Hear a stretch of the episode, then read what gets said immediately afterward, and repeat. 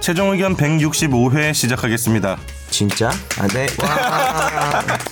네, 165회 벌써? 네. 어 그러게요. 저는 김학휘 기자입니다. 그리고 김선재 아나운서, 안녕하세요. 김선재입니다. 네 정현석 변호사님 나오셨어요. 안녕하세요. 정현석 변호사입니다. 네 그리고 김선욱 변호사님도 안녕하세요 김선욱입니다. 너무 똑같은 거 아니야, 정현석? 진짜 복사 붙여넣기. 기막히도 해봐요. 기막히 컨트롤 C. 기자? 안녕하세요 김학휘입니다. 귀엽게 하는 거 봐. 오, 어, 아침부터 귀엽게 해요. 약간 고객센터 톤 아니에요?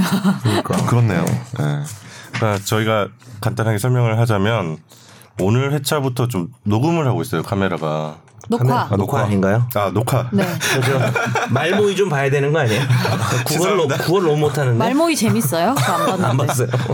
말 모이 주는 거밖에 못 봤어요. 오- 옷이 너무 귀여우시네요. 아, 죄송합니다. 오늘 전에. 근데 그 강아지가 뭐예요? 시시, 아, 시바. 어? 시바견이에요? 시바. 예, 시바견이요. 시바. 예, 아 노라 시바. 황색 시바. 예, 예. 옐로우 시바.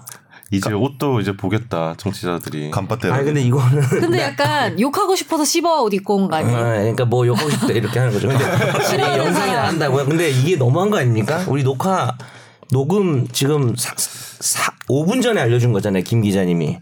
갑자기 웬 영상이에요? 이게 제가 시- 뭡니까? 저도 10분 전에 알았어요. 이거 저 카메라 등 촬영 이용죄 아닙니까? 이런 식으로 막 찍어도 됩니까? 고소하십시오. 어, 저, 저 얼굴이 저는 수치스럽단 말이에요. 웃지 마세요. 아, 되게 수치스러운 슬프다. 부위를 지금 이렇게. 모자이크 음. 처리 여기만 할 수 있나요? 이렇게 뭐 본인이 원하시는 아, 거 지금. 그럴 네, 그거 안 돼요? 품을 드릴 일이 아닌 것 같아요. 그 정도 크기 아니야? 우리는 그 정도 가치가 없습니다. 수정의 가치도 없어. 네, 간단하게 설명을 드리면 아, 그 뒤에 숨어 있습니다, 저는. 저희가 팟캐스트 이제 녹음해서 매주 올라가는데 어머나, 진짜. 이번 회차부터는 영상을 찍어서 유튜브에 이제 SBS 뉴스 채널에 좀 업로드를 해볼 계획입니다. 재미없으면 안 올라가고요. 재미 재 그럼 안 올라가겠네요. 그거. 너무 재밌겠어요. 아니 근데 저는 뭔 제, 재밌냐, 뭐 이거 재미보다 들으면? 네. 걱정되는 거는 약간 우리가 이동을 하는거나 화면상에서 정 변호사 맨날 지각하는데 저 오늘 아, 뭐 그런 게 없으니까. 오늘 정시 추석이죠. 정시는 아니고요. 9시 5분에 버튼을 누른다 그래서 9시 4분에 들어왔습니다. 이제 네. 이제 거짓말을 못 하겠네요. 네, 화장실 가고 이런 거. 다 드러나요. 아, 그건 아, 자유롭게 가시죠. 네. 화장실을 못 가는구나. 어떻게 뭐 갈 수에 있죠. 과민성 대장 어떡 합니까? 예. 일주일을 잘 지내셨나요? 음. 다들 대답이 다들- 없으시네. 다들 망했어? 잘 일주일. 지냈습니다. 무슨 어제 놀러 갔다 오셨고 네, 어제 회사 변호사들이랑 강릉에 갔다 왔어요. 아. 어. 유부남 4명이서. 아, 맞아. 유부남 애 눈 아빠. 오는데 가셨더라고. 요 다들 애 아빠들이에요. 애 아빠. 네. 육아의 자유를 어떤- 얻으신 건가요? 자유보다는 어떤 육아의 고충과 어떤 그 아내의 어떤 고충을 헤아리면서 아, 헤아리면서 서로 이렇게 반성하고 더 열심히 하자. 근데 애를 그냥 아내한테 맡기고 놀러 간 거잖아요. 그렇네. 그렇지. 아내들끼리 놀러 가라고 하고 본인들이 애를 봐준 게 아니라 아니 한 다- 번씩 해주겠죠 그렇게 그렇게 그- 해주시나요? 예, 하고 있습니다. 어, 예. 이제부터 해야죠. 네. 아, 예. 규칙을 만들었어. 오늘 결심하지 마. 네, 오늘 열심했죠. 히 어제 바다 보면서 결심했어요. 다음에 아이들 데려오자. 각자 다. 아, 그치. 남자들. 아이를 되게 좋다. 데려와서 엄마들에게 자유를 그 준다고 래 좋은데 하더라고요. 보니까 아이랑 같이 오고 싶다 생각하는 거 아니에요? 네. 네. 아, 그쵸. 네. 정말이에요. 네. 전 요새 판결문 다운받아서 보고 있는데 음. 거기 법원 홈페이지에 네. 이제 형사 사건도 임의어 검색해서 판결문 다운되게 바뀌었잖아요. 그죠. 네. 올해 1월부터. 네. 그래서 제가 뭐 별 생각이 없다가 하나를 다운받아서 봤어요. 천 원, 천 원이잖아요. 한 건에. 어. 다운을 받았는데 어 약간 신기하더라고. 요 형사 사건을 그냥 인터넷상에서 검색해서 쭉 볼 수 있다는 게 비실명 처리해서 다운받은. 네, 다 비실명 돼 있죠. 네. 그래서 제가 지금 막 몇 개 보다 보니까 벌써 만 원 넘어갔어요. 뭐? 아, 그래요? 아. 무슨 인형 뽑기 같네요. 아니, 네. 약간 몇, 몇 가지 사건에 대해서 이를테면 살인 검색해서 아. 대충 이게 주요 내용 나와 있으니까 좀 어. 이슈됐던 거 보는데 그걸 노린 거구나 사법부가 돈 벌려고. 그러니까 너무 근데 천 비싸요? 원이라 싸게 천 원은. 생각했는데 많이 쌓이니까 이게 그러니까 어. 돈이 인형- 너무 많이 들어요 이게 인형 뽑기랑 똑같네. 그쵸. 천 원이나 받네. 어. 원래 천 원이라고 하던데 원래 천 원이긴 해요. 예. 요즘 천 원이 그렇게 비싼 돈은 아닌데. 근데 비실명을 하더라도 성별도 안 나오고 너무 화가 났더라 이게.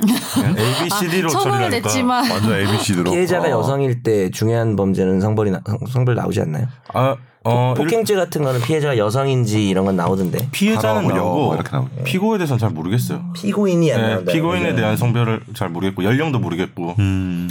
그래서 나- 음. 저는 이제 데이터 저널리즘 팀에 있으니까 이걸로 뭘 할 수 있을까 음. 막 보다가 좀 공개를 좀 더 해주셨으면 좋겠습니다. 그 만 원은 저 안 되나? S, SBS, SBS 쪽에 사장님이 내주신 거죠? 제 그- 아니 아니 아니, 저 개인적으로 궁금증 때문에 취미인 와. 거야 이거 취미. 요청을 해서 좀 연말정산 어떻게 하시죠 만 원.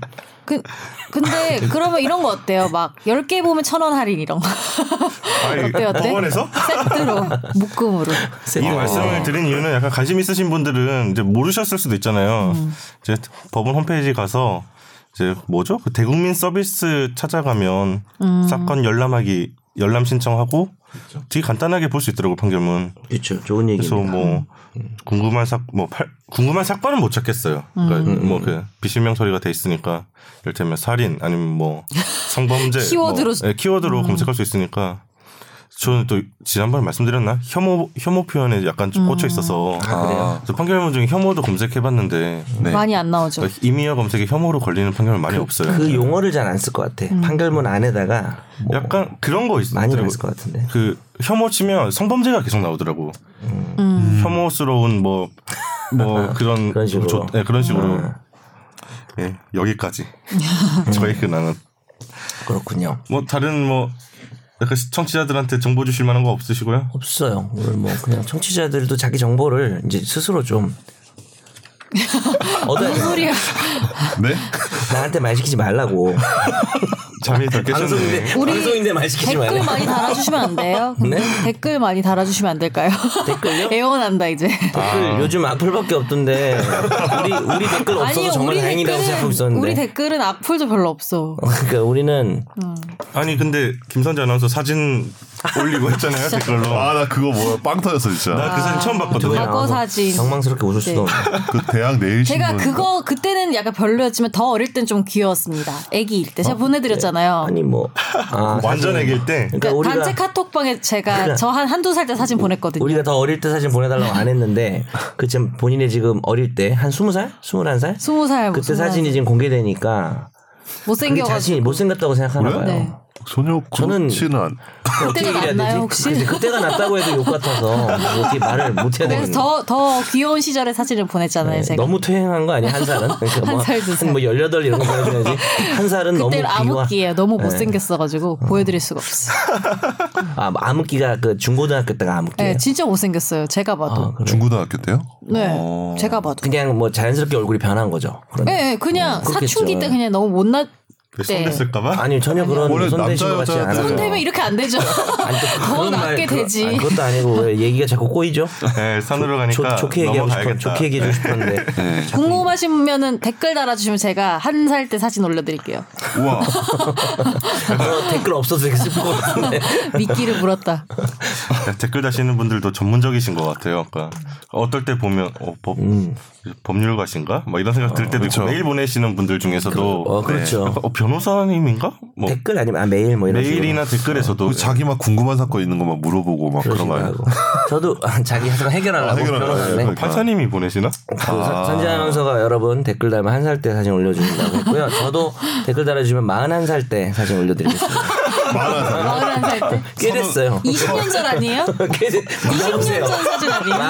41살이 20년 전이면 나 지금 지하철 무료로 타고 왔어. 왜 이래. 그러신 거 아니었어요? 나 몰- 그렇게 알았는데. 나 양보 받고 왔어. 노약자석에. 지금 만약에. 지금 나이가 몇 살이시죠? 지금 예순. 연세가 연세. 저 6.25 봤잖아요. 막 이러고. 씨.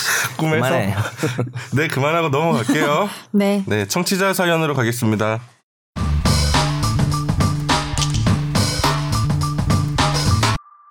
포털 뉴스를 보는데 여가부에서 성범죄 조사권을 달라는 식으로 기사가 있더라고요. 근데 말이 좋아 조사권이지 수사권을 달라고 하는 것 같던데 이거 굉장히 반헌법적인 발상이 아닌가 해서 질문을 올려봅니다. 수사권과 기소권은 헌법에 경찰과 검찰에 주는 걸로 되어 있는데 조사권이라고 우회적으로 말은 하지만 실은 여가부가 수사권을 달라고 떼쓰는 거 아닌가요?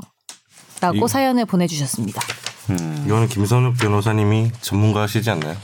전문가. 예. 네. 아니, 어제 여가도 즐기고 오셨고. 여가를 대박이다 여가를 네. 진짜. 즐기고 왔죠. 예. 네. 일단은 그 우리 보통 그냥 경찰서에서 보는 경찰 말고도 특별 사법 경찰관이라고 있거든요. 이제 뭐 맞아, 노동이나 철도 이런 데. 그쵸. 음, 맞아, 맞아. 철도 뭐 노동 지하철도 있나요? 식품 식품 뭐 이런 쪽에서 네네. 그쪽은 이제 그 해당 공무원이 해당 분야에 대해서만 수사권이 있어요. 뭐 조사도 할 수 있고 네. 이런데 약간 네, 전문성이 필요해서 그런 그렇죠. 거죠. 근데 요거는 제가 아직 이 여성가족부 이게 뭐 법제화가 추진되고 있고 뭐 정확히 법이 어떻게 나온지는 알 수가 없지만 요거는 제가 보니까 수사까지는 아닌 것 같거든요. 그러니까 그 아까 전에 말씀드린 노동이나 뭐 저기 어디죠? 뭐 음식? 음식, 뭐 식품위생법 이런 거는 이제 특별 사법 경찰관이라고 해서 형사소송법에 규정이 있어요. 형사소송법에 뭐 삼림, 회사, 전매, 세무, 군 수사기관 기타 특별한 사항에 관해서 사법 경찰관리의 직무를 행할 자와 그 직무의 범위는 법률에서 정한다라고 해서 우리가 보통 보는 경찰들 외에도 요 할 수 있거든요. 근데 요거는 여가부에서 특별 사법 경찰관을 따로 규정한 것 같지는 않은 것 같아요. 이게 뭐 그냥 직권 조사라고 이게 수사란 말을 안 쓰기 때문에 네. 근데 이제 사실 조사 부분이 좀 제가 보기엔 약간 애매한 부분이 있죠. 여기 지적하신 것처럼 네. 통상적으로 이제 수사와 조사를 되게 조사를 받는 사람과 수사를 받는 사람이 구분을 잘 못하거든요. 음. 아 이거를 되게 왜냐 조사는 강제적인 권한이 없죠. 뭐 압수수색을 한다거나 이런 건 없- 조사할 때는 네. 그 강제적인 걸 아, 안- 그쵸. 못하는 거잖아요. 그렇죠. 임의적으로 이제 제출을 진술을 하고 한다든지. 임의적으로 음. 뭐 증거를 제출한다거나 이런 건 가능한데 강제적으로 압수수색을 한다거나 음. 뭐 체포를 한다거나 이런 건 못 하거든요. 아마 이것도 그렇게 돼 있을 거예요. 네, 그렇죠. 근데 이제 이 조사 부분이 좀 애매한 거는 이제 조사를 받는 사람 입장에서는 이 조사하는 사람이 고발 권한이 있기 때문에 음. 사실상 수사를 받는 것처럼 압박을 느끼고 조사를 받으니까 근데 이게 좀 뭐 아마 그렇죠. 절차는 근데 그렇게 되겠죠. 만약 이제 보통 사람이면 물론 이제 뭐 성범죄자가 나쁘다 이건 뭐 당연하지만 그런 단순한 결을 떠나서 그 조사 국가기관이고 조사하겠다 네. 범죄에 관해서 그러면 수사라고 생각을 하잖아요. 보통. 그렇죠. 그럼 원래 이미 제출도 그냥 우리가 수사도 예전 몇- 그쵸. 과거로 좀 몇 년 전으로 돌아가 보면 경찰이 달라니까 줘야 될 것 같잖아요. 그렇지. 자기 절차 자기가 그거를 꼭 줘야 될 필요가 없을 수도 있는데 그래서 그렇죠. 이제 그런 어 그러니까 뭐 범죄가 성범죄가 됐든 무슨 범죄가 됐든 물론 이제 성범죄의 특수성이 좀 있긴 해요. 네. 어 정말 좀 뭐랄까 좀 암수성이 좀 강하고 또 지금 또 뭐랄 그 죄질도 나쁜 거죠 사실 다른 범죄도 그러긴 한데 절차가 있겠죠 예를 들어서 뭐 제출을 뭐 임의로 하는 거라 거부할 수 있다든지 그렇죠. 뭐 그런 진술도 거부할 수 그런 있을 거고, 얘기들을 뭐 당연히. 하겠죠 네. 텐데 음 특히 제출 같은 경우는 거부할 수 있는 건데 예전에는 경찰이 그거 좀 줘봐 휴대폰 이러면 다 줬잖아요 그냥 그렇죠. 경찰이 달래니까 그러니까 뭐 그렇게 될 우려가 있나 뭐 그런 생각도 들고 잘 모르겠네요 음. 어, 이번에 기사를 보니까 사법농단 관련 수사하면서 판사들이 굉장히 많이 참고인으로 왔거든요. 네. 한 몇십 명이 왔다고 하는데 그 당시 이제 판사들이 이제 고충을 안 거야. 자기가 형사 재판을 할 때는 아니 왜 이런 증거를 뭐 자기가 왜 임의 제출하지? 뭐 거부할 수 있잖아라고 했다가 음. 막상 검찰 조사 딱 와서 판사님 임의 제출하시죠 하니까 아 예 알겠습니다. 바로 이제 핸드폰 꺼내주고 막 이랬다는 거야. 아. 판사가 설마 네, 아니, 진짜 그랬다는 그러니까 이 거예요. 분위기를 네. 안 거지 아. 분위기를. 그러니까. 분위기를 알았겠지 예. 근데 실제로 이 조사라고 하지만 고발권이나 이런 것들이 담보가 돼 있기 때문에 웃기네. 굉장히 이제 조사받는 입장에서 압박을 느낄 수가 있죠. 그래서 이 권리 권한을 남용하지 않게 네. 잘 제어를 하고 조사받는 사람도 아 이거는 분명히 이게 수사가 필요한 사안이면 아 그러면 고발을 하셔라 이렇게 정식으로 네. 이의 제기하시고 그게 필요할 것 같아요. 예. 근데 이제 결론적으로 직접 조사권을 가지는 거에 대해서는 지금 이미 뭐 결정 발의를 발의를 한 건가요? 하고 그래서 이게 있죠. 할 계획. 뭐 찬성하시나요? 저는 뭐 찬반 좀 더 좀 제가 좀 조사를 하고 알아봐야 되겠지만 네. 필요할 수도 있다는 생각은 들어요. 왜냐하면은 그러니까 이제 우리가 좀 여가부 뭐 여성부라 그러면은 유명한 막 짤들도 있고 되게 인터넷에서는 뭐 무슨 희화화되죠. 어, 희화화돼서 얘기를 하는데 뭐 이제 뭐 여성 운동 하는 사람들 중에서 저도 도저히 동의할 수 없는 주장을 할 때도 있는 것 같아요. 네. 있긴 있는 것 같은데 그 그리고 뭐 여가부나 여성부나 잘못하고 있거나 문제가 있는 부분도 있었겠죠. 근데 좀 여성가족부나 여가부에 대해서는 좀 실제 그들이 하는 활동 내용보다는 많이 좀 비하되고 좀 오해된 게 많지 않나라는 생각도 좀 들고 이런 걸로 좀 댓글을 유도해야 되는데 이런 게 좀 댓글 미끼가 되거든요. 어, 네. 아 댓글이 막 어, 붙을 요런, 것 같다. 요런 거 좋아합니다 우리 정치자분들이 이런 정도 던져줘야 또. 아, 근데 던져- 뭐 던져줘야 여가부에 죄송합니다. 네. 여, 여가부에 조사권을 주는 것 자체가 반헌법적인 발상이고 이런 건 아닌 것 그런 같아요. 건 아닌 것 왜냐하면 같아요. 인건위 같은데도 조사권을 가지고 있잖아요. 지금 그러니까 좀 더 강하게 말하면 필요한 것일 수 있다. 네. 라는 생각이 들어요. 저는. 근데 결국에는 뭐 모든 법이 그렇겠지만 어떻게 이걸 하느냐가 중요할 것 같아. 실제에서. 운영을 뭐 잘해야 이걸 돼. 수사처럼 운영하고 그러면 안 되겠지. 그렇게는 안 하겠죠. 네. 그렇게 설마. 하면 안 되죠. 네, 그건 말도 안 되는 거죠. 그뭐 인권위도 그렇게 하고 있지는 않잖아요, 사실. 네, 그렇죠. 네, 그러니까 인건위도 여가부도 그렇게는 안 하겠죠. 만약 에 그렇게 하면 진짜 그 고전 짤처럼 또 생기는 거죠. 항상 조사권 조사권을 행사하는 이제 기관들이 뭘 발표나 하거나 할 때 보면 네. 저희가 수사권이 없어서 뭐 조사권밖에 없어서 그 한계로 여기까지밖에 밝혀내지 못했습니다.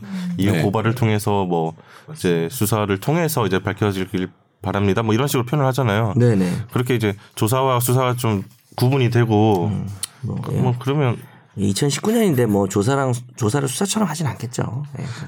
그아 뭐지 그 특, 사법농단 그 셀프 조사했다고 우리가 비판 많이 했었잖아요. 네, 네. 그때도 그런 표현을 썼었어요. 그 강제, 음. 조사단에서 이제 우리는 강제 수사에 권한이 없는 조사를 하는 상황이니까 이 정도까지 밝혀냈다. 네네. 어, 그- 지금 그런 차원이지 않나요? 근데 이게 좀 긍정적인 측면도 있는 게 이게 어떤 간통죄 같은 경우도 이제 원래 처벌하다가 이제 처벌 안 하잖아요. 비범죄와 경향이 있거든요. 어떤 범죄든지 요새 최근에 요 조사는 어떻게 보면은 수사가 되면은 피의자로 조사를 받는 거고 그러면 사건 번호가 부여되고 뭐 이 사건의 종결에 대해서 다 검찰 결재도 받고 이렇게 해야 되는데 조사를 하게 되면 그런 식의 어떤 절차가 없으니까 방금 보니 조사라 그랬어. 수사가 수사가 사건 뭐라 붙는 거죠, 그죠? 예, 수사, 예, 수사가 음. 사건을 묻는데 조사 같은 경우는 그런 식의 어떤 복잡한 절차가 없으니까 없죠. 조사는 없죠. 그런 측면에서 보면 약간 좀 긍정적인 측면도 있지 않을까 싶어요. 예. 그래서 근데 권한만 남용하지 않으면 그렇습니다. 네 넘어가겠습니다. 안녕하세요. 머니볼 애청자입니다. 최종 의견도 3년째 잘 듣고 있습니다. 애청은 안 하나 봐요. 네, 정현석 변호사님의 재미없지만 웃긴 개그 잘 듣고 있대요. 잠시만요. 잠시만요. 잠깐만 이거 좀 짚고 넘어갑시다. 이거 뭐- 모순 형용 아니에요? 아니, 되게 재미없지만 좋은 웃기다. 편이다. 요건 이런 뜻 같아요. 내용은 재미없지만 그냥 웃기는 놈이네. 약간 이런 뜻 아닙니까 지금? 어이가 없다. 어이가 없다. 뭐 아, 저를 아? 한마디로 저를 우습게 보는 거 아닙니까? 맞습니다. 감사합니다. 네. 개인적으로 궁금한 점이 있어서 야, 문의드립니다. 네가 왜 대답을 해? 이 사람이 대답한 줄 알았잖아. 어, 빙의할 수 있을 것 같아. 네. 어쨌든. 네. 제 장인과 장모는 별거 한 지 10년이 훌쩍 넘었습니다. 사실상 이혼 상태인데요. 그런데 함께 살 때 장인이 장모의 명의로 사업을 했는데 사업이 잘 안 돼서 국세를 수천만 원 납부하지 않았습니다. 이것 말고도 장인 명의의 빚이 더 있을지도 모르겠습니다. 제가 궁금한 점은 혹시 장인이나 장모님 사후 빚이 제 처에게 넘어오지 않게 하려면 어떤 조치를 취해야 하는지 궁금합니다. 항상 시의적절한 컨텐츠 다시 한번 감사드립니다. 네. 지금 이제 돌아가시기 전에 아 미리 상속을 포기한다. 아버지 쪽을 포기한다. 뭐 이렇게 안 되죠. 사전에 포기하는 건 안 되고요.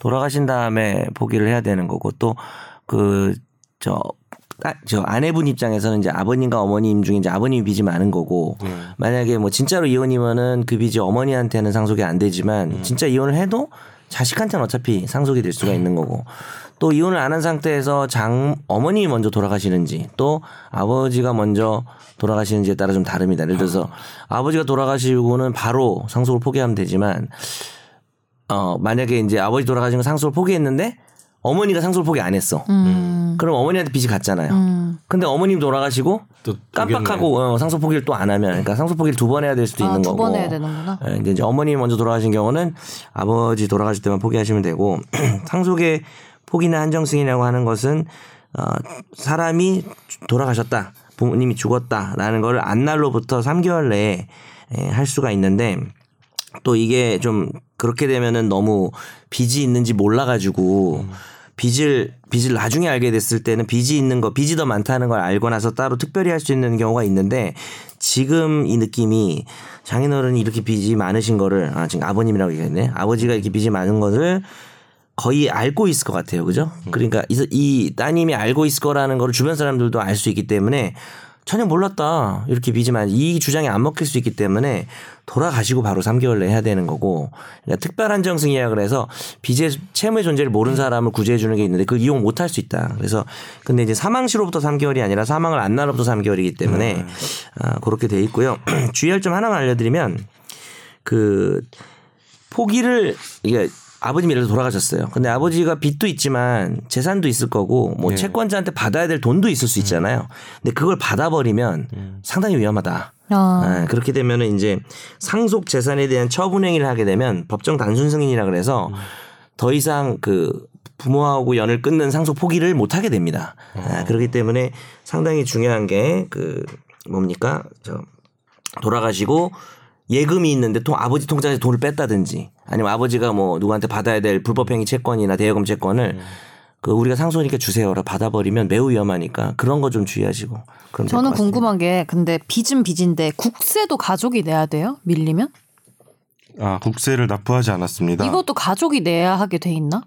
뭐 국세 같은 경우도 체납. 세금, 세금 채무니까. 예. 뭐 채무의 종류에 따라서는 상속되지 않는 채무가 있었나? 그 물건에 관한 채무도 물건이 상속될 거니까. 예. 뭐. 이거는 채권자가 국가일 뿐이죠. 국세청일 뿐이죠. 음, 똑같은 거구나. 예. 이 청취자분은 어쨌든 지금 상황에서는 조치할 수 있는 게 없다는 네. 거고. 네, 네, 네. 돌아가시고 나서 예. 네. 그러면 화제의 판결로 넘어가겠습니다.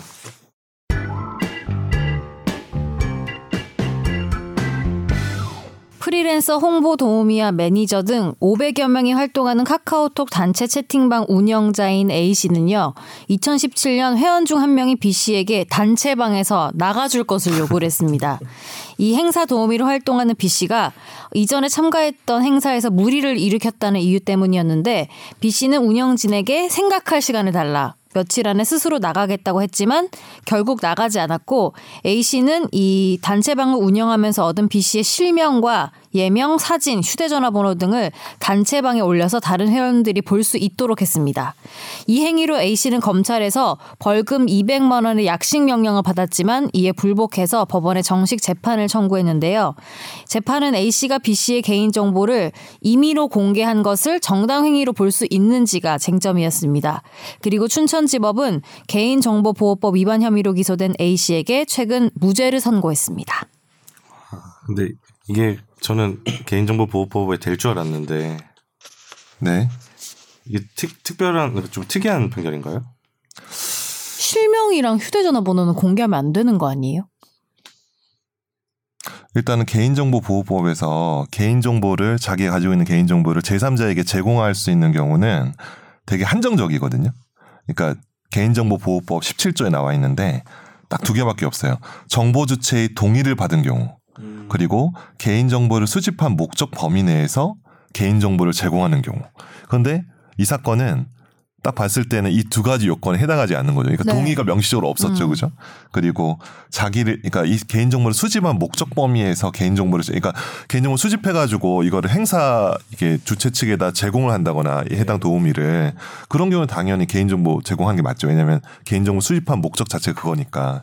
근데 이 두 가지 요건에 해당하지 않기 때문에 개인정보보호법상으로는 범죄가 되는데 이제 그건 이제 구성 요건이 이제 성립하는 거고 이제 위법성 부분에 조각 부분에서 그러니까 이거는 이제 좀 정 변호사님 한번 설명을 좀 갑자기? 해주시면 네네. 아니, 그러니까 뭐 쉽게 얘기하면은 김선욱 변호사님이 잘 얘기하셨지만 동의를 받거나 이런 경우에는 아예 범죄가 안 되잖아요. 예를 들어서 뭐 사람을 때렸는데 어 사람을 사람을 때려서 사람이 다치게 되면 상해죄가 되는 거거든요. 근데 알고 보니까 그 사- 피해자가 이미 칼을 들고 날 죽이려고 해서 내가 그걸 막아내기로 했으면 사실 때려서 사람을 다치게 한 부분만 놓고 보면 범죄인데 이제 우리가 그걸 구성 요건이라 하거든요. 네. 구성 요건에 들어가지만 정당방위였으니까 정당방위는 위법성이 어, 조각된다 그래요. 위법성이 없어진다 그래서 범죄가 결국 안 된다고요. 그래서 이 경우는 이 판례는 개인정보보호법상의 범죄의 모든 요건은 갖췄는데 모든 요건을 갖췄는데 그러나 but, 어? yes but, 어? yes but. 그렇지만 사실 왜 그랬는가에서 공개한 게 공개할 수밖에 없는 사회적으로 우리가 그거를 인정할 수밖에 없는 정당행위라 하거든요. 그래서 거기에 해당해서 범죄가 되지 않은 것이죠. 근데 그 공지에 단체방 공지에 그 뭐 행사를 펑크내거나 등등 상식 이하의 행동 시 이유 불문 탈퇴이며 문제가 생겼을 때는 개인 정보를 단톡방에 공개한다. 그렇죠. 이게 큰 거 아니에요? 미리 알고 그렇죠. 있었다는 것도 엄청 큰 거 그것도 아니에요? 음. 중요해. 그것도 묵시적 동의가 될 수 있으니까. 그러니까 뭐 이런 경우 자기가 어, 하는 건 공개되고 나간다라는 것에 묵시적 동의도 있는데 이제 이게 고정 사건이라 그러니까 이제 뭐 그 뭡니까 약식 나왔다가 정치 재판으로 와서 이렇게 한 건데 자세하게 판결문에 나와 있을지 는 모르겠는데 어 애매한 거죠. 그러니까 선재가 말한 걸 강조하면은 아까 김선욱 변호사 얘기한 동의로 봐서 그냥 범죄가 아니라 할 수도 있지만 어 법원에서는 뭐 그렇게 볼 수도 있지만 또 정당행위다 이렇게 얘기를 한 겁니다. 네. 저는 이, 이 내용을 보면서 그냥 500명 단체 카톡방 상상하니까 싫더라고요. 그 자체가 끔찍해요. 일단 그, 그 부분이 제일 아, 걸렸어요. 나그 부분이 제일 눈에 띄었는데 사실. 아 근데 저도 그 생각한 게 예를 들면 그럴 때 있어요. 내가 내가 나가고 말지. 아니, 그러니까 만들려고 했어. 이렇게 우리 네 명이서 만들려고 했는데 내가 정현석을 초대해야 되는데 정현식을 초대한 거야. 잘못해서. 그래서 식한테 나가달라고 하고 싶은데 그 안 나갈 수도 있잖아요. 그 사람이. 사실 네, 쫓아낼 수가 예, 없으니까. 쫓아내는 기능이 없으니까 또 새로 만들어야 되는데 이게 500명이면은 진짜 골치 아프겠다. 안 나가면 그런 생각은 들었어요. 음, 그러다 보니 어쩔 수 그런 없이 것도 고려했겠다. 어. 다시 만들려면 여러 가지. 네. 그 만약에 강퇴가 가능하면은 이거를 공개한 거는 좀 위법이 됐을 그러니까 좀 처벌 강퇴가 받았을 가능하다면 강퇴를 했겠죠? 좀 공개 안 하고? 강퇴시켰겠죠. 예. 네. 근데 근데 이제 왜 강태기는 없지? 카톡에? 카톡에 만들면 안 되나? 카톡에 물어봐야겠다. 우리 제안해 볼래요, 다 네, 같이? 기능 만들고 기막히 강퇴합시다. 안 돼. 소중한 존재예요. 아, 그래요? 어, 내가 방장 할 네. 거야. 그런 거 요즘 좋아하더라 은근히. 아, 그래요? 예. 넘어가겠습니다. 예, 집중 탐구로 가겠습니다.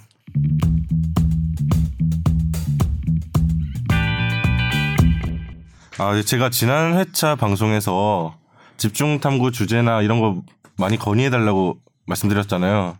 네. 근데 실제로 메일이랑 좀 오- 아, 보내주셨어요 청취자분들이. 그래서 약간 감사하고 집중 탐구나 이런 주제 고를 때 좀 고려를 하겠습니다. 뭐 그래서 어떤 게 왔어요? 뭐 낙태죄 이야기도 어. 오셨고요. 네네. 그러니까 그리고 성인지 감수성이 가장 많이 오셨던 것 같아요. 어. 이제 성인지 감수성 저희가 짧게 이제 안태근 법정 구속 그 내용과 함께 성인지 감수성을 짧게 다뤘었는데 음. 이제 조만 뭐 좀 더 보고 성인지 감수성을 테마로 해서 한번 네. 집중적으로 다뤄보는 것도 필요하지 않을까. 어 그때 드디어 댓글 파티 한번 하겠는데. 네, 아니 그리고 우리가 또 어. 공부를 해야 모집합니다. 되는 부분이라서 배부르겠네요. 그거는. 욕 엄청 먹 음, 공부를 다시 해- 저도 해봐야 될 것 네, 같아요. 해야 대법원 될것 판결부터 쭉 다시 몇 개 네. 판결을 보고 그래서 제가 지금 안희정 전 지사의 판결을 아직 못 봐가지고 아직 검색 안 해보셨네. 천원 아직 안 내신 거 아, 아니에요? 천원 그 판결문은 확정 판결만 나와요. 아. 음. 그래서 대법원 확정되지 않은 판결은 공개되지 않아요. 그러겠네요. 예. 그래서 감사하다는 말씀을 드리고 싶었고 이번 이번 주에는 그런 것들에 대해서 준비가 안 돼서 고민을 하다가 녹취에 대해서 좀 다뤄보려고 합니다. 네. 이건 사실 지난번 방송하고 김선욱 변호사님이랑 커피 마시다가 네. 통화 녹음 얘기를 했었잖아요. 그렇죠. 요새 뭐 통화 녹음 어떻게 사람들이 그렇게 일반인들이 통화 녹음 을 많이 하지 뭐 이런 이야기를 맞아요. 하다가 저는 이제 T 전화라는 앱- 앱을 쓰는데 네. 어플로. 네. 어플에서 그냥 자동 녹음 기능을 쓰고 있거든요. 예. 그래서 근데 저 저 까먹고 있었는데 녹음이 되고 있더라고요. 그래서 뭐한달 두 달 지나면 자동으로 없어지긴 해요. 그러니까 아. 내가 까먹고 CCTV 같은 거구나 약간. 네, 그래서 그런 기능을 쓰는데 놀라셨잖아요. 그러니까 김선호 변호사님이 저 이게 다른 통신사를 쓰다 보니까 이- 음. 몰랐어요 그런 게 있는지. 저는 어- 어플을 깔아서 그냥 다 녹음돼요. 아, 그리고 저는 어플을 예. 의도적으로. 1년 지나도 안 없어져요. 아, 근데 나는 휴대폰 그러세요? 용량이 없어서. 하다가 지워야 와서. 돼. 근데 이제 이게 네. 사실은 뭐 사실은 상대방 입장에서는 통화하고 어 끊어 근데 녹음했다. 만약에 예를 들어서 걔가 나한테 뭐 중요한 얘기는 아닌데 야 내가 그때 그랬잖아. 무슨 소리야 너 다르게 얘기했잖아 하다가 나 녹음해서 들어볼래 하면은 정말 당황할 것 같아요. 야 너 왜 나랑 통화하고 왜 녹음해? 사실 그 그러니까. 사람 동의를 받지 않고 녹음을 하는 거니까 오늘부터 사용하지 않겠습니다. 난 되게 서운할 것 같아. 저는 통화를 안 할래요, 정현석 변호사.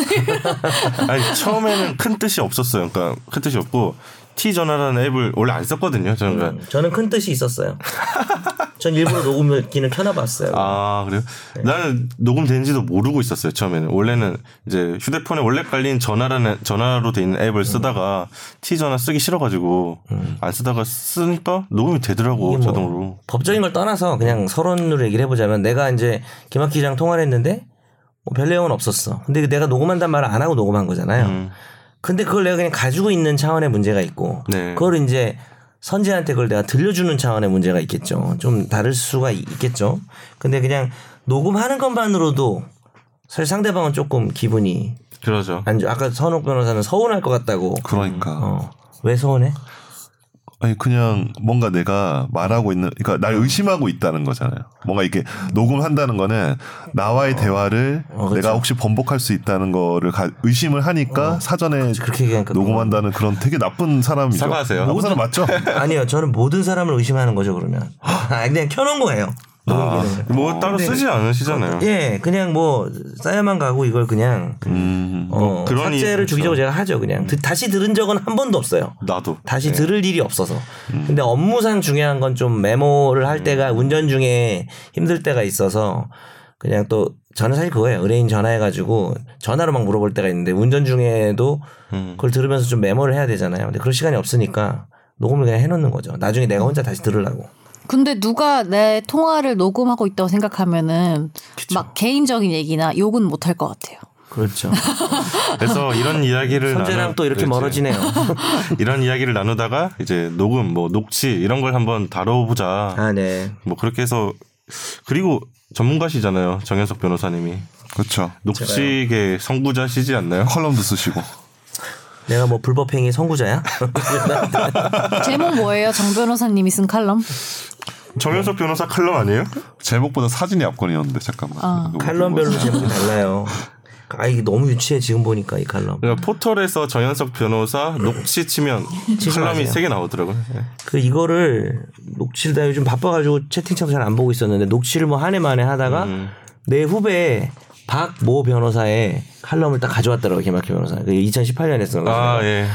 제가 먼저 썼다 같은 내용으로 일단 이제 2014년에 내가 쓴 칼럼이 있어요. 그래서 그걸 알려줬더니 대본을 오늘 제 칼럼으로 그냥 해가지고 예 하지만 저는 그냥 오늘 제가 진행하는 건 아니고요. 저는 그냥 옆에서 내용 진행하시죠. 일단 들어가 보겠습니다. 네. 거짓이 난무하고 신뢰가 상실된 시대다. 아 표현이 너무 유치하다. 이거 뭐야 이거 어디서 가져온 거예요? 정 변호사님 칼럼에서 가져왔습니다. 그런 시대고 실화임?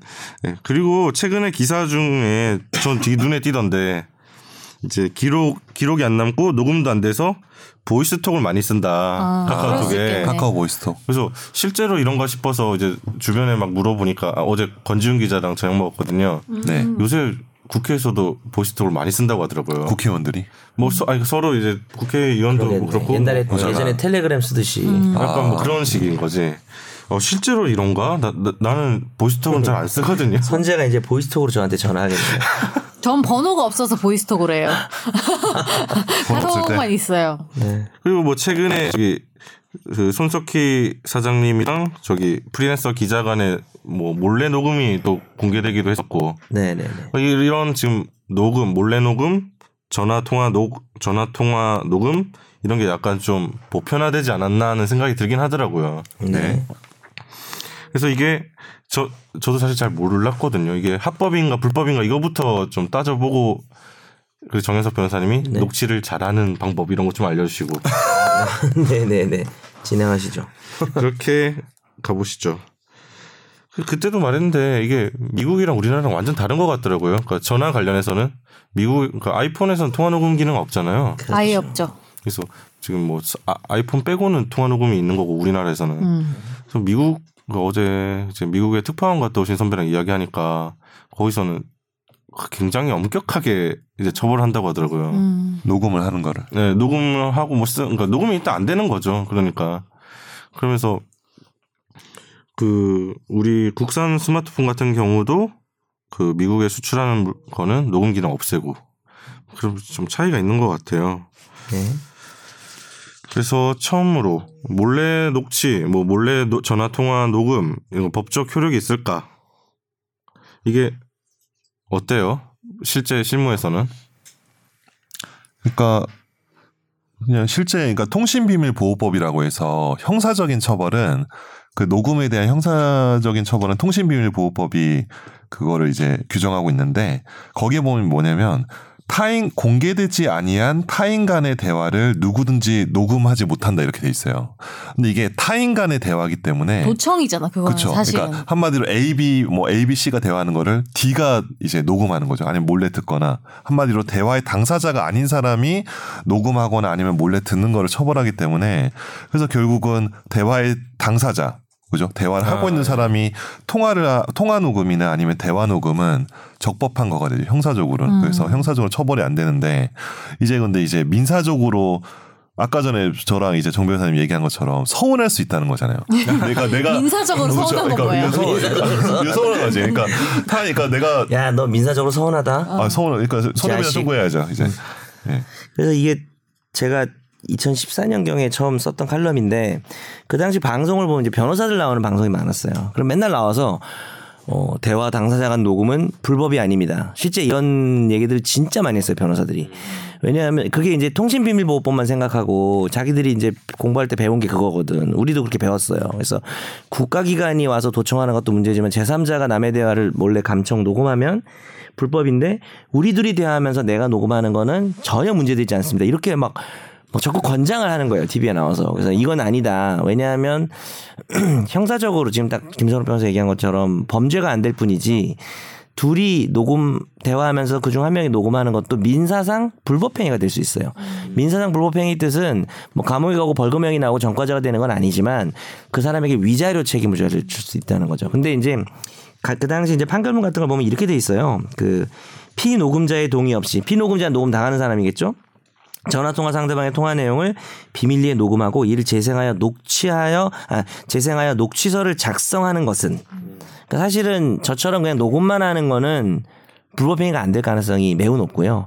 이거를 가지고 재생을 해서 녹취서를 만든다는 건 누군가를 보여주기 위한 목적이잖아요. 법원에 증거로 낸다든지 이것 자체가 이 어떤 사건이었냐면 회사하고 근로자하고 분쟁을 하고 있었는데 동료 근로자와의 대화를 녹음한 거예요. 누가요? 그, 그 주, 주인공인 근로자가 아, 예. 동료와의 대화를 아마 뭐 제가 정확하게 네. 모르겠지만 예를 들면 회사 요구를 한 음. 거죠. 예. 그래서 그거를 법원에 내면 회사 그, 그 소송에서의 상대방인 회사가 그걸 보잖아요, 사장이. 네. 그럼 다른 직원이 지금 욕한 걸 알 수 있게 되잖아요. 그래서 그 동료 간의 위자료를 물어주게 된 거예요. 아, 난 음. 지금 네가 녹음하는지 모르고 얘기했는데 회사 네. 씹었는데 네가 녹음해서 녹취서 내면은 어, 서운하죠. 많이 서운한 게 아니라 많이- 그래, 그러면은 네. 정보- 뒷담화는 하나도 못해. 그러니까 그래서 그러니까. 이제 이런 게 불법행위 된다는 거고 이때 판례가 한 말이 헌법 10조와 17조에서 보장하는 음성권이라는 게 있어요.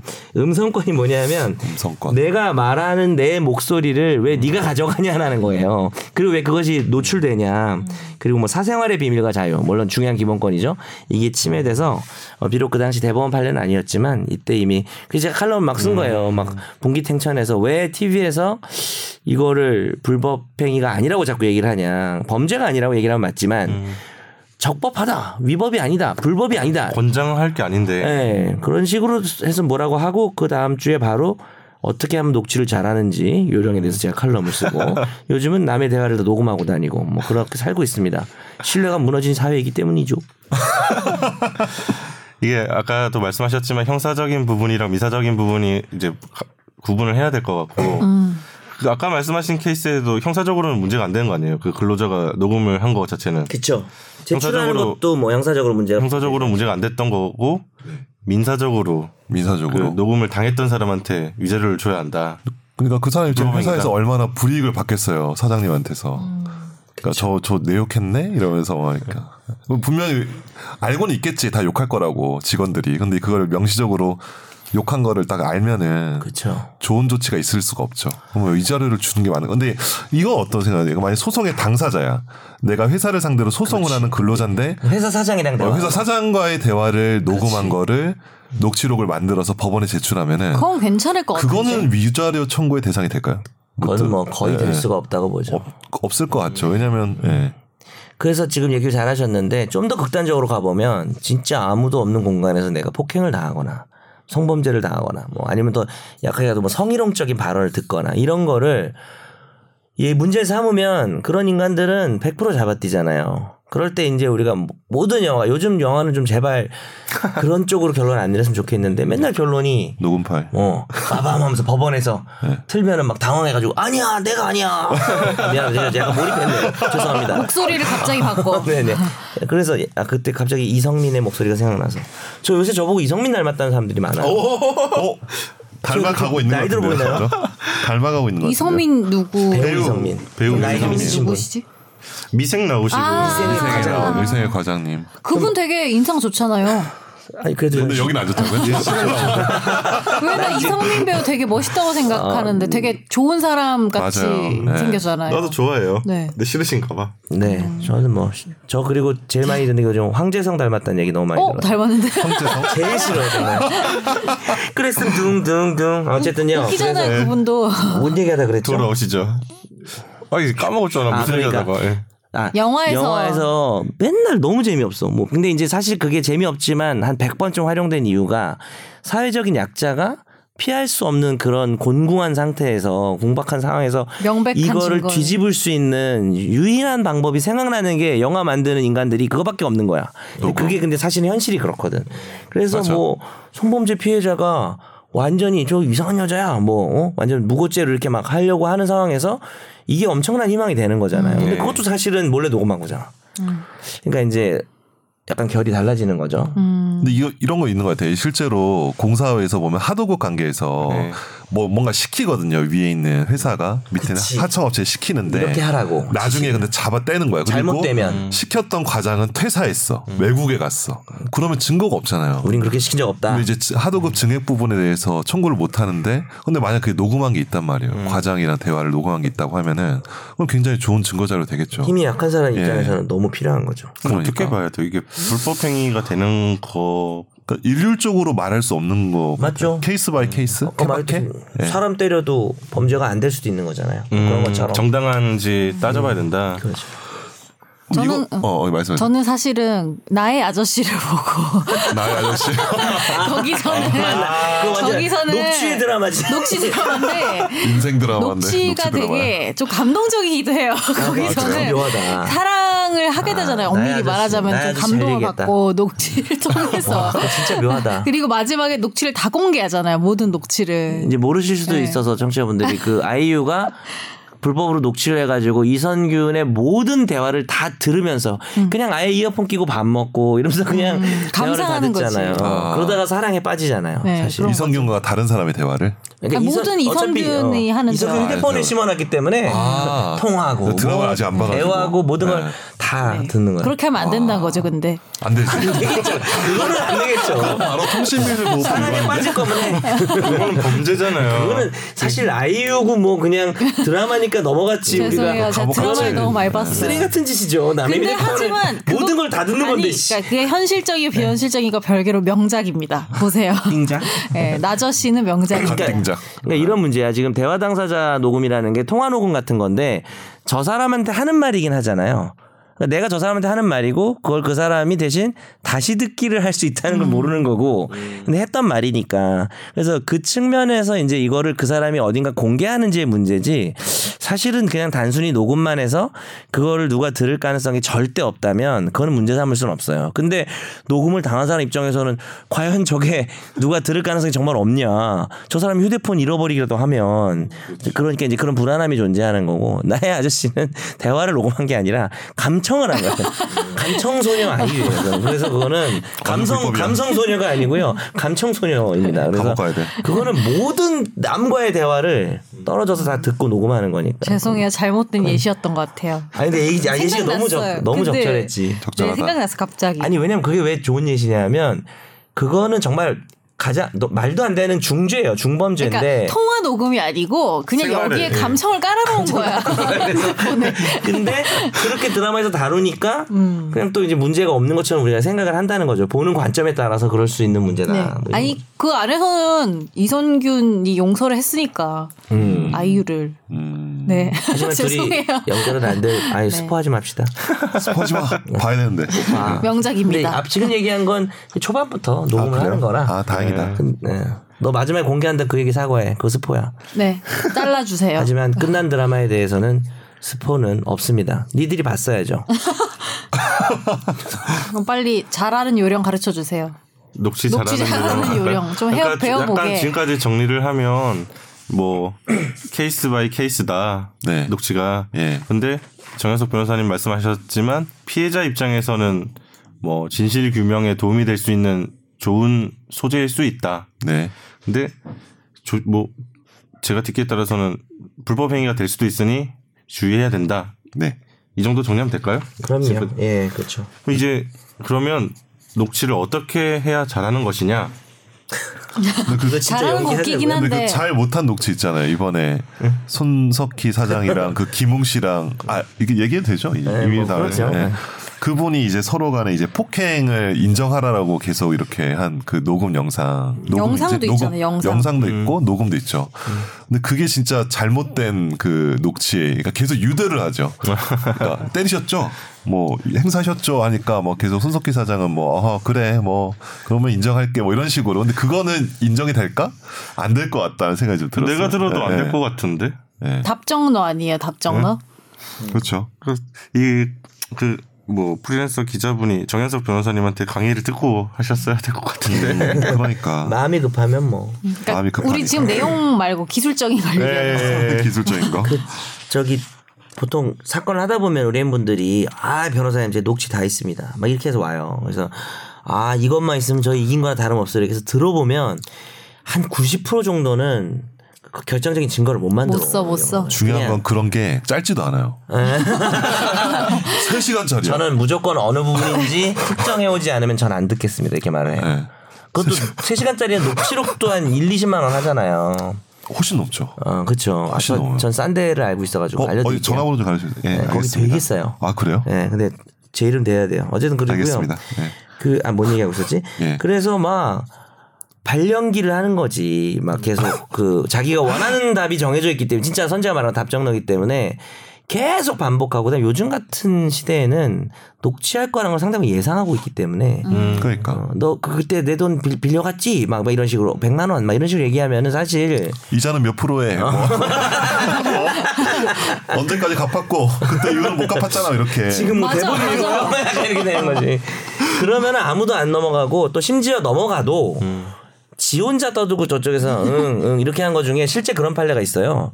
어, 어, 어. 이게 긍정의 의미인지. 예스의 의미. 어, 아니면 그냥 대화를 이끌어가는 뭐 진행한 거죠. 어, 이렇게 한 건지도 불확실하다는 거니까 그러니까 제일 좋은 건 피노금자 자기가 원하는 상대방의 입을 통해서 내용이 나오게 해야 되죠. 형태로. 문장의 형태로. 가장 대표적인 뭐 그런 거 있죠. 100만 원을 받아야 되는데 100만 원 빌려간 증거가 없어. 현금으로 줬고. 그래서 너 100만 원 빌려갔지? 막 이렇게 얘기하면 저쪽에서 긴장 타니까 네. 너 200만 원 언제 갚을까 이렇게 말하는 거죠.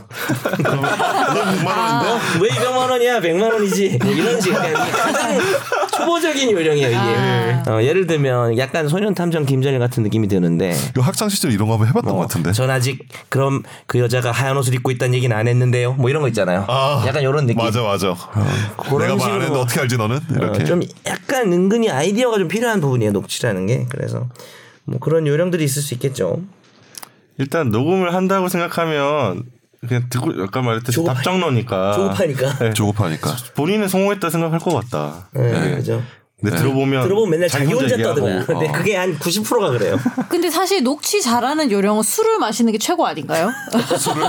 약간 취중 약간 진담을 신빙성이 떨어지지 유도한다. 않나요? 음주 아, 상태에서 그런가? 대화는 너무 많이 먹으면 좀 그런데 술을 좀 먹는 것도 괜찮겠네요 그 거기 실제 술자리에서 녹음되는 게 뭐였냐면 강동원 나오는 거 뭐지 빰빰빠밤빰빰빰빰 검사회가 전우치? 아, 감사하잖아요. 검사 예전에 보면은 그 강동원이 출소해가지고 음. 황정민을 위해서 녹음할 때 그 용역 깡패에 대한 술자리에서 녹음되거든요. 그래, 걔가 많이 힘들었다 아이가 네. 뭐 이런 식으로 해서 녹음하거든요. 그래서 술자리도 괜찮은 것 같아요. 너무 만취한 게 아니면 생각해 보니까 녹음을 소재로 한 영화 상당히 많네요. 아 다 녹음이에요. 아, 내부자들에서도 지- 지- 녹음하잖아요. 죽겠어. 예, 예. 내부자들은 녹화죠. 녹 녹화 녹음도 있고 녹화죠. 예. 음. 그 녹음도 있었나? 아 녹음도 있었나? 조승우가 근데 약간 그 흐름상 영화나 드라마에서 녹음이 잘 쓰일 수밖에 없는 게 사건이 전개가 이제 그러니까. 돈이 덜 들고 빨리 되잖아요. 그래서 음성으로 그걸 좀 하면은 사실은 탈피해야 돼. 네. 녹, 녹음으로. 근데 이제 요즘은 다 안 쓰더라고요. 영화들도 좀 영민해져서. 그래서 뭐 정리를 하면 이게 다 정현석 변호사님이 쓰신 칼럼인데요. 아, 왜 저, 저, 저한테 돌리지 마세요. 첫 번째 녹취로 얻어내야 할 진술 내용을 미리 정리하자. 아, 내가 그런 말 했어? 네. 아, 저 지금 안 입고 왔거든요. 제 칼럼이라면서. 그리고 두 번째 상대방의 입에서 말이 나오게 할 기발한 방법들을 강구하자. 너무 창피하다. 이거 칼럼. 이거 오늘 방송 취소하면 안 돼요? 안 돼요. 어디 그렇게 써있어? 난 찾지도 못했어, 지금. 그리고 이제 그 다음에 이제 실제 대화하기에 나서라. 음. 근데 이- 일단 아, 이거 뭔가 피해 상황이 있을 때 내가 저 사람한테 어떤 대답을 들어야 될지 좀 생각을 해보고 그 방법들을 강구해서 대화에 나서라 뭐 이런 취지신 거 아니에요? 그렇죠. 그래서 뭐 상대방 입에서 나오게 하려면 바로 본론 들어가지 말고 오히려 주변 얘기들 전혀 다른 진술을 통해서 간접적으로 유도하는 게 좋을 것 같아요. 제가 그때 예를 들었던 대화를 우리 연기할 거예요, 김선호 변호사랑. 한번 해보죠. 어디 있어요? 이제 이게 뭐 돈 돈 빌려주는데 그때 빌려줄 때 이- 보통 이렇게 얘기하거든요. 돈을 빌려주면 야 내가 다음 달에 수출 큰 거 따내가지고 우리 회사에 돈 엄청 들어오거든 대, 금 음. 그걸로 갚을게. 근데 그게 거짓말이었어. 예를 들어서 실제로 수출해서 대금이 들어올 건이 있었는데 있다고 있다고 말을 하고 돈을 빌려가서 그걸 믿고 돈을 빌려줬는데 음. 완전 구라야 망해가는 기업이야 근데 그런 말을 한 적이 있다는 거를 내가 확보를 하고 싶은 거죠 음. 그럴 때는 지금 상대방 입에서 자기가 녹- 그 수출 건이 있어서 돈이 들어온다는 말을 했었다라는 진술을 받아야 되잖아요 음. 네. 근데 그런 게 너무 힘들죠 그래서 연기할 거예요 연기. 이거 케이스 스터디를 해보죠. 네. 제가 녹취자 할게요. 그래요 그럼 김선욱 변호사 해주실래요? 상대방 알겠습니다. 네, 두 분이 좀 해주세요. 두, 근데 둘 다 목소리 비슷하잖아요. 어 그렇네. 그럼 아, 근데 일본 기회 구별해 봅시다. 아, 오케이, 일본 오케이. 기회. 자, 이제 첫 번째 대화. 연기 잘해 주세요. 네. 김 사장님, 4월에 돈 빌려갈 때 다음 달 대금 1억 들어온다면서요. 아 그게 내가 그때는 집이 아파요. 어디 아파요? 뭐 맹장이 있어요, 맹장? 실패요. 근데 학교는 되게 잘한 게 이게 약간 되게 조- 다급하게 화를 넣었어, 발연기를 이렇게 했어야 되는데 우연인지 진짜 발연기를 해줘서 연기를 잘한 거예요. 다시 한번 해보시죠. 네, 다시 해주시죠. 네, 이제 참 참으시고. 네. 예, 첫 번째 대화 대화 A입니다. 아 나 웃기다 진짜. 어색하다, 이거. 아 나 미치겠다. 김 사장님, 4월에 돈 빌려갈 때 다음 달 대금 1억 들어온다면서요. 아유 그게 내가 그때는 그랬어요, 안 그랬어요. 미국에 실내등 500개 수출한다고. 점점점. 똑바로 말씀하세요. 저 속이신 거예요? 아니 내가 그때 한 말은 꼭 그렇다고 말한 게 아니라 아, 네 여기까지. 여기까지가 대화 A. 그렇죠. 연기력은 좀 이거는 포기해야 될안것 되는 같아요. 거죠. 영혼을 포기해야겠다. 이런 식으로 지금 김학기 기자가 추궁을 하니까 답을 안 하고 있죠. 자, 다음 김학기 기자가 이제 어, 요령, 요령을 알아서 이제 어, 잘한- 대화하는 잘한 법을 케이스? 한번 네, 들어보겠습니다. 김 사장님, 요즘도 조명 수출 괜찮아요? 요즘 좀 어렵네. 수출 등 주문이 거의 없어. 봄에 좋았잖아요. 미국 수출권 그 중동이었던 건가? 수중등. 수중등이 뭐냐면 분수 같은 데서 어, 실패했다. 어떡하지? 아. 분수, 분수 같은 데서 물 속에서 켜지는 등이에요. 수중등. 요타가 아니고. 중동으로 읽었어. 다시 아. 해주세요. 죄송합니다. 근데 오늘 어차피 망한 것 같아. 녹취도 망하고 녹음도 망한 것 같아. 네. 말하네요. 우리 우리는 녹지는 못하겠다. 해주세요. 네. 대화 B 가- 다시 다시 해주세요. 갈게요. 네. 김 사장님, 요즘도 조명 수출 괜찮아요? 요즘 좀 어렵네. 수중 등 주문이 거의 없어. 봄에 좋았잖아요. 미국 수출권 수중등이었나? 아 그건 아, 실내 등이었지. 아 맞다 실내등 그 500개 오다 오다, 오다, 오다. 아, 그래, 죄송해요. 이거 오다. 더- 괜찮, 계속 해주세요. 네, 어. 500개 오다 들어왔다고 하셨죠? 1억짜리 응, 그렇지. 뭐 대금도 한 달이면 확실히 준대놓고 걔들은 왜 그런데요? 아유 그러게 말이야. 자네한테 미안하게 됐어. 네, 이것이 음. 이제 자연스러운 녹취죠. 이것은 자연스럽게 잘한 음. 예. 500개 오다가 있었고 1억이 확실히 준다 그랬던 것들이 거의 이제 좀 녹취에 담겨 있기 때문에 어쨌든 두 분 요번 기회를 통해서 청취자 여러분들 목소리를 좀 구별했으면 아 좋겠네요. 연기는 네. 안 되겠다. 아, 근데 좀 달라 보여요 목소리가 듣다 보니까. 좀 다르죠? 네, 확실히 달라요. 여러 가지 목적이 있었네. 예. 어, 네, 네, 그렇습니다. 추궁을 하지 말라는 게 핵심인가? 음. 이게 추궁을 하면 안 될 것 같네요. 지금 저도 지금 보다 보니까 그죠. 직접적인 추궁하면 답을 뭐, 너 피해야죠. 나한테 100만 원 빌려갔던 거 왜 안 줘? 그러니까 완성된 문장으로 질문하는 게 제일 최악. 네. 그리고 너무 녹취 같으니까. 어. 너무 녹취 같으니까 더 멀어지고 또 무섭게 나오고 대립적으로 갈등을 일으키면 이쪽에서 멀어지기 때문에 그 사람의 요즘 근황을 좀 근황 토크를 좀 하면서 음. 돈 들어왔어? 뭐 이렇게 어, 시작해야 다른 되나? 음. 얘기 한참 하다가 근데 엄마한테 혼나는 것 같아요. 약간 너가 잘못한 게 뭐야? 어? 아 잘못한 경우 잘못했어 안 했어? 근데 이제 두 번째 대화 같은 경우는 다른 건을 얘기를 하다가 음. 네. 이번 건으로 자연스럽게 넘어왔기 때문에 좀 낫지 않았을까라고 예, 이런 대본이 있네요. 네, 아, 정리해야겠다. 네, 이게 좀 사회적인 주제가 아니다 보니까 좀 어색하네요 오늘. 네. 근데 이런 내용도 많이 앞으로 다룹시다. 아까 낙태 얘기도 하셨는데, 네, 뭐 집중 탐구 주제 좀 고민을 많이 하는데 뭐 이슈 따라가는 것도 좀 하고 네네. 이런 것도 가끔씩 하는 게 전 괜찮다고 생각하거든요. 네, 그죠. 이슈도 했다가 그리고 그런 사연도 있었던 것 같아요. 그 댓글이었는지 메일이었는지 그, 야- 그 양승태에 대해서 아. 관심이 없다고 생각하시는데 네. 관심 있는 사람도 많고 또 그런 내용들을 다뤄주셔서 고맙고 네. 많이 다뤄주시고 힘 오늘- 얻었어요. 어, 맞아요. 약간 예. 지난주 방송할 때 양승태 관심 없는 것 같다고 어. 제가 기죽었었잖아요 네. 슬퍼했는데. 근데 약간 댓글도 달아주시고 메일로도 그러니까. 양승태 많이 달아주세요. 그 원하는 사람 많습니다. 뭐 나 약간 소름 돋았어 지금. 네? 그래서 난 아까 너 연기할 때도 소름 좀 돋았거든. 아. 죄송합니다. 그래서 약간 중요한 시점마다 저거는 남들 아니까 우리라도 해야겠다 생각이 들더라고요. 예, 예. 그런 걸 알아주시는 우리가 지음이라 그래서 그죠? 그런 걸 알아주는 청취자가 있는 한 최종 의견은 고고띵 예. 더 계속됩니다. 열심히 하겠습니다. 하트 누르시고 댓글 네. 다시고. 네. 자연스럽게 아 마무리. 그리고 마지막으로 우리 메일 주소 한 번만 소개해 주실래요? 아, 오늘 안 네. 저희 했네요. 메일 주소는요. 최종 의견 최종할 때 파이널 f i n a l 골뱅이 s b s c o k r 입니다. 오늘은 마지막에 소개가 됐네요. 좀 안타까운 게 아까 두 분 연기할 때 네. 다들 끊었을 것 같아가지고 메일 주소를 뭐 네. 내 지인 않았을까? 아니 내 지인이었으면 나 너무 힘들- 껐어. 너무 힘들었어요. 아니, 모르는 사람이면 듣는데 최근 아는 녹음한 것 사람이면 중에 아, 제일 저는 재밌었고요. 하지만 청취자들은 지금 손이 안 펴지는 상태일 거예요. 네. 손이 완전히 오글거리죠. 나도 오그라들어서 오글거린다. 껐어. 두 분은 재밌네. 직업을 잘 선택하신 것 같아요. 네 맞습니다. 아 그리고 맞아. 변호사 의 연기가 중요한데 기자의 연기가 중요하지 않나요? 연기는 뭐 필요 없어요. 아 그런가요? 마지막으로 공지 하나만 하고 저희 방송 마무리할게요. 네. 저희가 다음 주 방송은 아무래도 쉬어야 될 것 같아요. 이게 그냥 다음- 아. 피곤해서요. 그래서 쉬는 것 같이 좀 보여요. 피곤하긴 해. 아, 다음 주에 아무 좀 쉬어야 될 것 같아요. 연기를 너무 열심히 해가지고 혼을 못 그러니까 저희가 태워가지고. 보통 수요일 목요일에 녹음을 하- 뭐 주로 하는데 다음 주 수 목이 북미 정상회담이 있더라고요. 네. 예정이 돼 있어서 저희가 그쪽에 일을 좀 해야 될것 일본 같아요. 대기조로 계시는 건가요? 뭐 5분 대기조처럼 있어야 될 것 같아요. 네, 저는 그리고 좀 예고를 하자면 그 라이브로 할 예정입니다. 아, 진짜요? 비디오 머그에서 아 진짜? 네 어, 누구랑 해요, 라이브로 누구랑? 진송민 기자와 함께 음. 진송민? 네 어, 기자와 진- 함께 북미 정상회담 라이브를 할 남, 남자분이겠네요. 남자분 한 예, 분, 여자분 예정입니다. 한 분. 네. 네.